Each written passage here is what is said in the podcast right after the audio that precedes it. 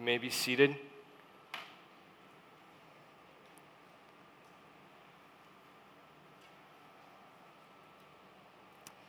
Well, this morning we're going to be in Psalm 63. So if you have a Bible, pop that open.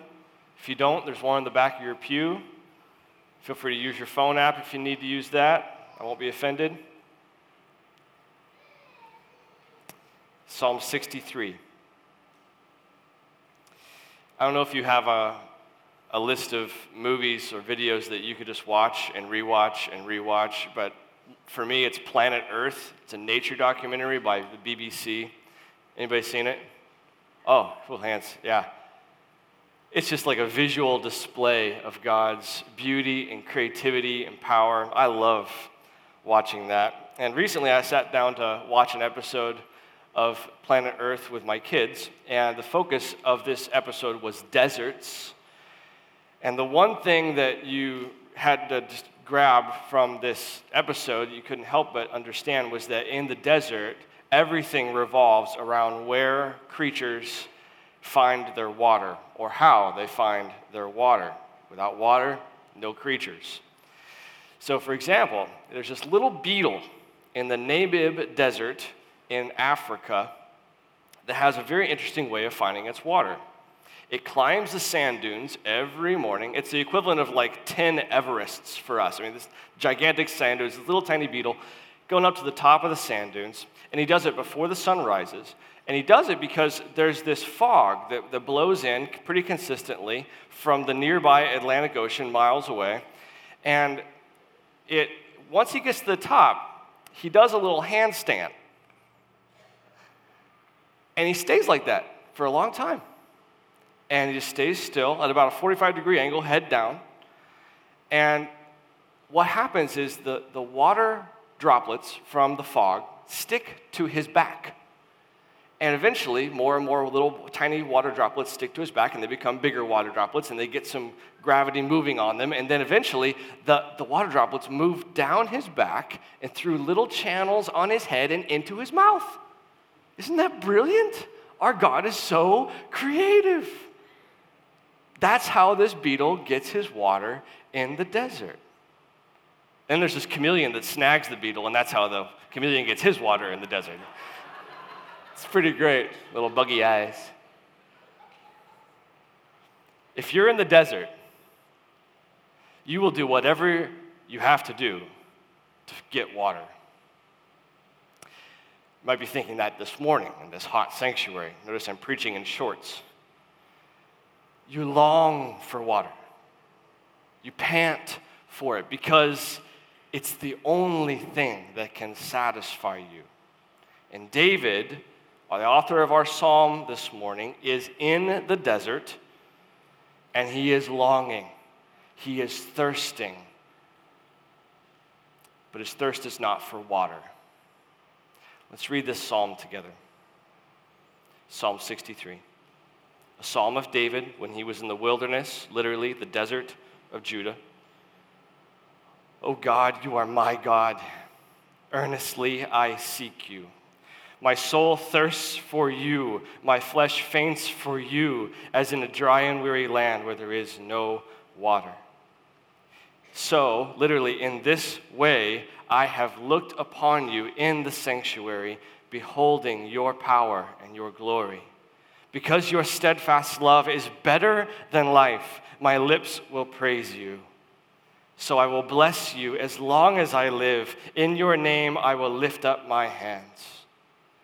My soul will be satisfied as with fat and rich food, and my mouth will praise you with joyful lips when I remember you on my bed and meditate on you in the watches of the night, for you have been my help and in the shadow of your wings I will sing for joy. My soul clings to you.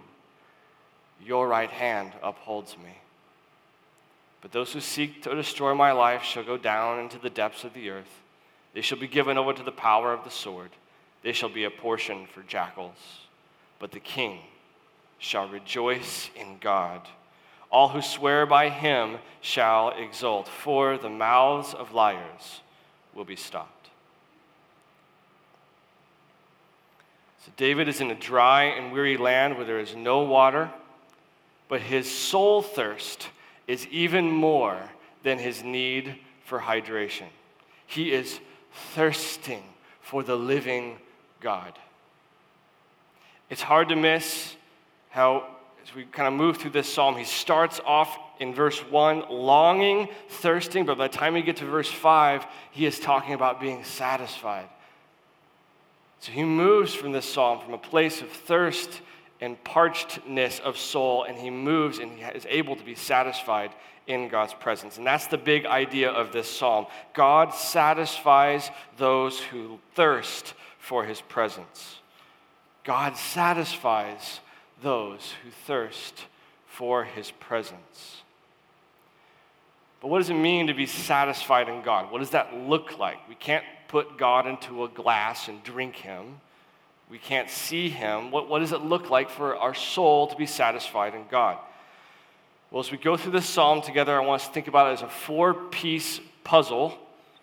And each puzzle piece is going to give us a clearer, more complete picture of what it looks like to be satisfied in God. Little snapshots that are going to give us a, a, picture of what that looks like. And at the end, we're going to tie it together and see how it kind of hits us right where we're at in our here and now in 2018. So let's dive in. The first puzzle piece is this being satisfied in God means thirsting for God. Being satisfied in God means thirsting for God. It's a bit of stating the obvious, but, but you can't be satisfied unless you have a desire that needs to be satisfied. You can't experience the ah, of a long, cool drink of water unless you've been working up a thirst that needs to be quenched. To be satisfied in God means you have to know that you need Him. And that's where David is at. He knows he that he needs God desperately. Look at verse 1. Oh God, you are my God. Earnestly I seek you. My soul thirsts for you. My flesh faints for you. Three verbs. He gets it again and again and again this passionate yearning for God, earnestly seeking, thirsting, fainting. He's like a man desperate for water in the Sahara desert. He's, he's stumbling his way toward God and hoping it's not a mirage. It affects him inside and out, body and spirit. Notice his soul inside thirsts for you, but my flesh, my body faints for you. It's an all consuming desire, not for water, for the living God. Now, it'll be helpful for us to just a tad bit about why David's in the desert. He's most likely, it could be when Saul was pursuing him before David became king. There's probably more likely it's when David is being pursued by Absalom his son, who is revolting against David and trying to take the kingdom from David. And this, this forced David out of his capital city of Jerusalem because Absalom is marching an army from Hebron to basically kill David and overthrow the city. And so David and his faithful followers flee to the desert for safety. So not only is he in a desert where there's little water, He's also unsure of how he and his followers are going to survive there. His soul is in turmoil. His own son has revolted against him.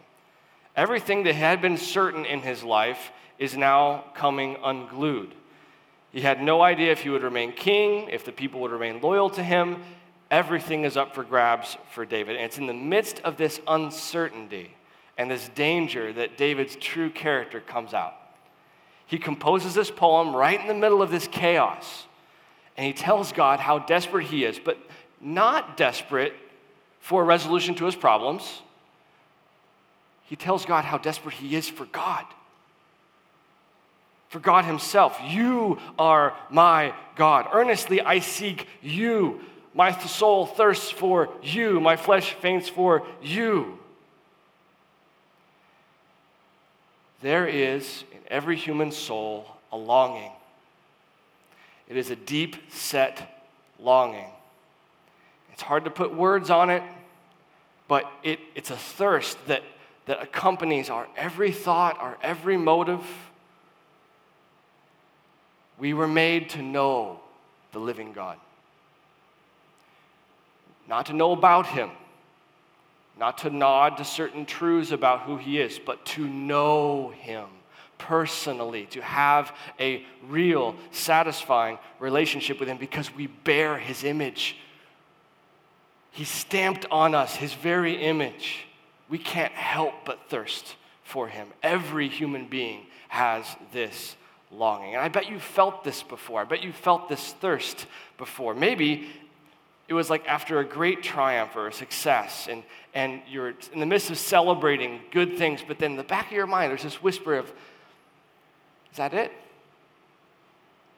Tom Brady, famous quarterback for the New England Patriots, was once quoted in an interview more than 10 years ago after he won his first three Super Bowls of basically saying, Yeah, I've, I've arrived.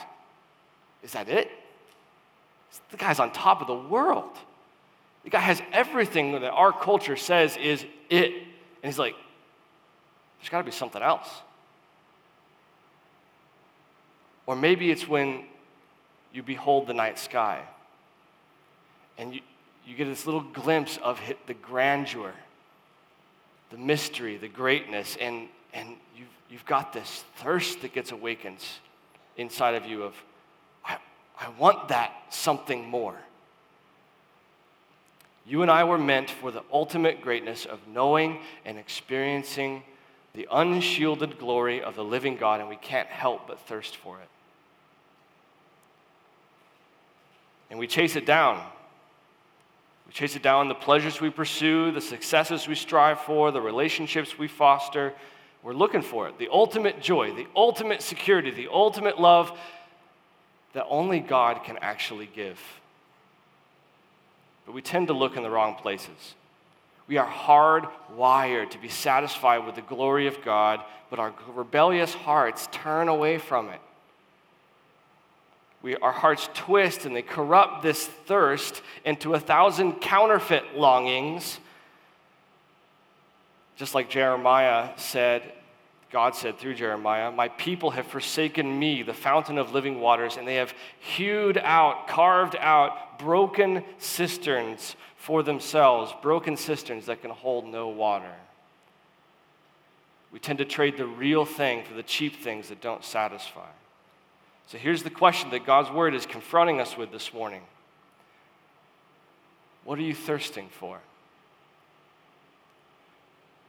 Where are you seeking satisfaction?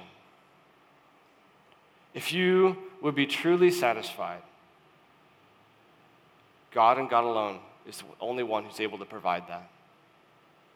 David knew that. And so he was yearning, desperately panting for the living God. With that on our minds, let's move to the second puzzle piece in verses 2 to 4. Second puzzle piece is this being satisfied in God means treasuring Him as He has revealed Himself. Treasuring Him as He has revealed Himself. So David turns a corner from his expression of thirst for God and starts recalling how he had beheld God in the holy temple in Jerusalem. Look at verse 2. That so there, she's really literally in the same kind of longing way, it's kind of what that so stands for. I have looked upon you in the sanctuary. So in the past, David has, has drawn near to God where God could be found because God has always been a God who dwells with and resides with and reveals himself to his people. And in this time period, for David, it was in the tabernacle, a special tent that God had set up with the Ark of the Covenant, it's a place that God's concentrated glory dwelled with his people. And David, because he loved God, he wanted to be with God, he would be there. He would constantly go to the temple to behold God, to get as close as he could through offering of sacrifices, through the help of priests to mediate God's presence to David. He would want to be there. So, verses 2 and 3 tell us that David had seen and come to know and treasure at least three things, three aspects, three facets about God. Beholding, verse 2, your power and your glory. And then verse 3, because your steadfast love is better than life. So there's, there's these three facets of God's valuing that David just latches onto. And he sees it and he, he beholds it. And what was David's response to that? Look at verse 3. He treasures God more than life itself. He's seen God as God has revealed himself, and he is treasuring God more than life itself. This is an astounding statement. Look at verse 3. Because your steadfast love is better than life, my lips will praise you. Better than life? That statement should just smack us. We just can't move past this too quickly. David values and treasures God's steadfast love more than the breath in his lungs, more than the sweetness of the best of friendships or the feeling of sunshine on his face or watching his children play. David is saying, if you take all the joys and pleasures and good things of this life and you stack them on one end of the scale, and then you put God's steadfast love on the other end of the scale, it's no contest. David would prefer death than to lose out on the steadfast love of God. It's astounding. Man, how could that be true? What could be better than living, than life itself? Isn't anything preferable to death? Not according to David. Knowing and treasuring the God who reveals himself by grace and who dwells with his people by grace is better than life. And in response to this, this threefold vision of, of who God has declared himself to be his power, his glory, his steadfast love David pours out three pourings, verbal proclamations of praise. He says in verse 3, My lips will praise you. His, not only, verbally, he's, he's praising, but not just verbally, but with his life. I will bless you as long as I live. In your name, I will lift up my hands. It's this bodily expression of saying, God, you're worth more than, than life itself. So, with all of David's being, he's saying, I treasure you more than anything else. Praise is an overflow. When you delight in something, you can't help but praise it. And to use one author's words, praise completes the enjoyment of something. We, hopefully, we don't praise God because we have to, because what we do on a Sunday morning. We praise God because we have come to know and treasure Him as He has revealed Himself, and we can't help but say, Yes, that's true with my whole being. This expression of, of devotion should just shake us to our core. It has, it's been doing that to me all week. Do I know God like that? Do I treasure God like that? Do I seek Him in the place He has revealed Himself and treasure Him more than life itself? But, but more than just kind of shaking us up and helping us see our priorities, it should also stimulate our faith. Because if this is true, just think about it. If this is true, then we worship a God and we know a God and we treasure a God who is literally better than life. Which is why Christians don't have to flinch in the face of death, because we are going to our eternal reward. It's better. Jesus is better in this life and in the next. There's a greater joy, a greater satisfaction, an ultimate delight in goodness that goes beyond all the hard, difficult things and even goes beyond all the the, the fleeting, temporary good things of this life, it goes beyond it. It's all a feather on the scale compared to the weighty joy of knowing God now and forever. So, do we believe that? Do we believe that? Let's move to the third puzzle piece, verses 5 to 8.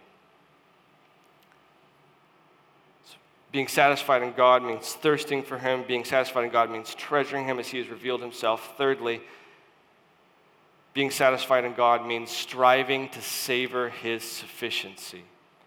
Striving to savor His sufficiency. Pastor Mike was talking about savoring the love of God in communion. We're going to talk about savoring in this point. We can't help but see it. I've got a weakness for Pixar movies. Anybody with me? One of my favorites is Ratatouille. Anybody like that one? It's this great movie about Remy, who's a rat in France, who instead of eating garbage, has developed a taste for fine French cuisine, and he learns how to cook it. And there's this one scene where he's trying to teach his brother Emile how to savor food. And Emile is rather large, and he likes to just stuff food in his mouth as fuel. But Remy, Remy's like, no, no, no, no, slow down. He, he tries rather unsuccessfully to, to try to combine flavors in the palate for Emile and, and to perceive the beautiful music they make together on the palate. And David is doing some savoring in this section. My soul will be satisfied as with fat and rich food, and my mouth will praise you with joyful lips. We could translate fat and rich food into succulent filet mignon, the finest of foods. David is sitting down at a fine feast. He is slowly chewing, enjoying the flavors and he's praising with words of joy what he is tasting, but he's not chewing on food. He is remembering God. He is meditating on God. Meditating, shouldn't be scared of that word. It's just the art of savoring who God is, mentally chewing on the truth we know about God. And David's doing that right here, but it's, it's hard work. It, it takes striving, it takes fighting to turn your thoughts toward God. And David is doing that. He is on his bed. Remember, he is in the desert, running for his life. What kind of thoughts are, are naturally coming to his mind? Anxiety, fear, maybe depression, despair. And instead, he's taking his, those thoughts and he's putting them to side and he's turning his eyes and he's saying, No, I will chew on the truth about what I know who God is. And then he begins to find his soul satisfied.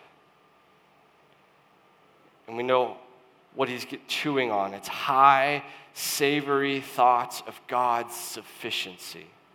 Look at verse 7 and 8. For you have been my help and in the shadow of your wings I will sing for joy. My soul clings to you, and your right hand upholds me. So God has been and is presently David's help. And he uses this beautiful picture of a, of a baby bird being sheltered under the shadow of his mother's wings. And he's, so he's resting in the parental and affectionate care of God who is his help. And it's in his most vulnerable, private, exposed moments where his mind could go anywhere else for comfort and shelter, he goes to God. And he's singing for joy because his soul has arrived at the place of savoring high thoughts of God's sufficiency. And it's not just because God shelters him from danger, not just because of what God does for him, but because he is near to God, like a baby bird is near his mother. And God is all he needs, God is all he wants. God is his full sufficiency, and David is satisfied. And David's anxiety is turned into joyful satisfaction in the process of striving to savor the sufficiency of God in his most vulnerable moments. In our age, not only do we have our anxieties and our fears to occupy our minds, we also have a thousand distractions. And they tend to get flashed at us on screens, whether big or small, and they can easily occupy our thoughts until kingdom come if we let them. We must strive as God's people to be satisfied with high, savory thoughts of God's sufficiency. We must, we must strive to aim our thoughts at Him in our most private moments, whether it's driving in the car or laying in bed. Where do you turn for satisfaction?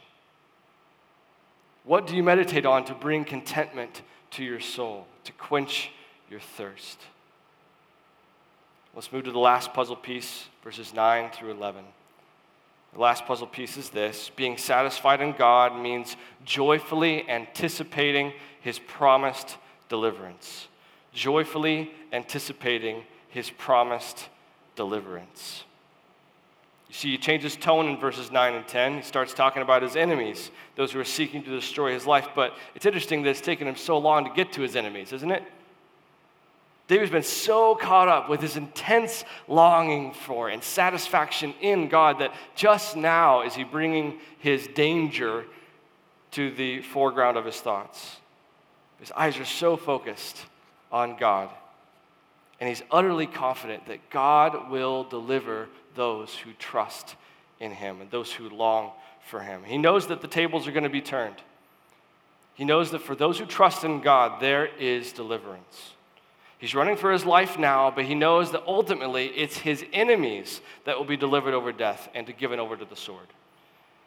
And just as God is satisfying his deepest longings, ironically, he also is going to satisfy the longings of some hungry jackals who are going to feast on the flesh of his enemies. It's a little gruesome, but it's this vivid expression of confidence that God will ultimately be seen to be just and right at the end of the day. That God will deliver those who trust in Him. And th- those who are bent on evil will eventually be on the receiving end of the evil they seek to perpetrate. So one day, lying lips will be stopped up. Evil will cease. God is ultimately in control, and because God is good and because He is just, He will punish evil and He will make all things right. And this causes David to just rejoice all the more in verse 11. But the king shall rejoice in God. But not only David, all those who are loyal to God and to the king. In other words, all of God's people who seek to satisfy their deepest longing in God will ultimately rejoice at the end of the day. God will bring about his ultimate deliverance. He is our only and he is our ultimate hope that things will be set right. So our puzzle's complete. God satisfies those who thirst for his presence. We've seen what this looks like for David in Psalm 63. Thirst for him, treasuring him as he's revealed himself, striving to savor his sufficiency, joyfully anticipating his promised deliverance. But where does that hit us today? How does that meet us where we are 2018? Well, I'm sure we've all felt the weight of this psalm. It's a joyful weight, but it's a bit of a sober weight as we've walked through it, we've, we, we feel the, the tension in this psalm of like, yeah, I want that, but I'm not really there. Or I strive for that, but I fall short of seeking to quench my thirst fully in God like David is here. It's like, am I joyfully aiming all of my longing at God? Well, kinda. My best moments, or maybe eh, not really. I know I tend to value my own precious life and all of its temporary promises more than the electric experience of knowing the steadfast love of God that is better than life. We are guilty of putting our ultimate confidence in and are seeking our ultimate longing in other things. This psalm exposes our deepest longing, but it also reveals our most grievous failure to satisfy that deepest longing in the only place that it can be satisfied. And this has been our problem, humanly speaking, from the beginning, right? Adam and Eve in the garden were utterly content in God's presence. They were the only two who had experienced the unshielded glory and favor and pleasure of the living God. And yet they made the conscious choice to find their delight in their own self sufficiency. You will be like God. And they bought the lie. And we do too. We dig broken, muddy, empty cisterns for ourselves instead of going to the fountain of living waters. But what's astounding is that our God still says, Come. Flip over to Isaiah 55 for a second. Isaiah 55. It's not too far away from Psalm 63 to the right. Isaiah 55. God still says, Come. He's beckoning, and in, in, Isaiah's day, he's beckoning to an unfaithful covenant people who are constantly going all over the place except for seeking the living God. And he still tells his unfaithful people, Come, come to me. Isaiah 55, verse 1. Come, everyone who thirsts, come to the waters. And he who has no money, come, buy and eat. Come, buy wine and milk without money and without price. Why do you spend your money on things that, that, that which is not bread and your labor for that which does not satisfy? Listen diligently to me and eat what is good and delight yourselves in rich food. Incline your ear and come to me. Hear that your soul may live. Do you hear the echoes of Psalm 63 there? It's this invitation. God's beckoning. Come satisfy your thirst in me. You can't earn it, you can't buy it. It's all of grace. Just respond to the invitation. Drink deeply of the living God. Eat the food of my living word. Don't spend your money on cheap imitation stuff. And God makes good on this invitation. He makes good on the invitation to find ultimate satisfaction in himself when he sat next to a well on a hot, dusty day, not unlike today, outside an unimportant Samaritan town talking to a nameless Samaritan woman in John chapter 4. And we overhear him say, Everybody who drinks of this water in this well will be drink thirsty again, but whoever drinks of the water that I give him will never be thirsty again. The water that I give him will become in him a spring of water welling up to eternal life. Or listen again to God the Son speak in John chapter 7. On the last day of the feast, the great day, Jesus stood up and cried out, If anybody thirsts, let him come to me and drink. Whoever believes in me, as the scripture has said, out of his heart will flow rivers of living water. Only in Jesus.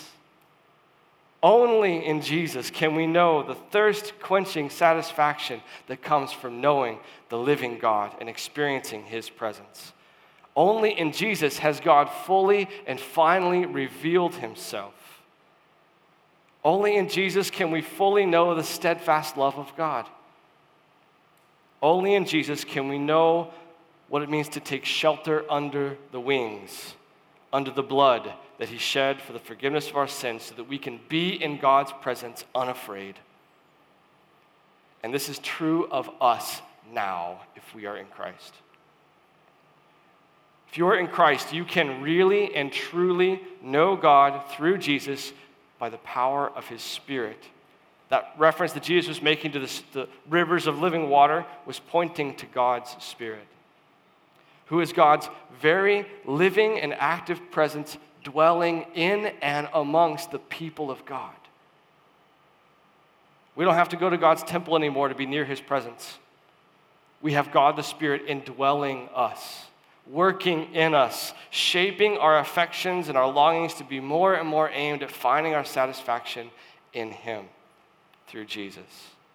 Listen to how Paul, the apostle in Philippians 3, listen to how the Spirit of God produces this longing, this thirst, and this joy in finding satisfaction in Jesus. He says, Indeed, I count everything as a loss compared to the surpassing worth of knowing Christ Jesus, my Lord.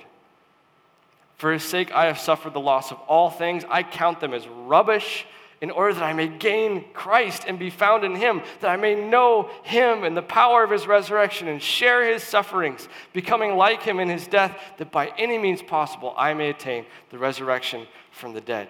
If Jesus is that satisfying, then any loss of any earthly thing, it's easy compared to the ravishing joy of knowing him.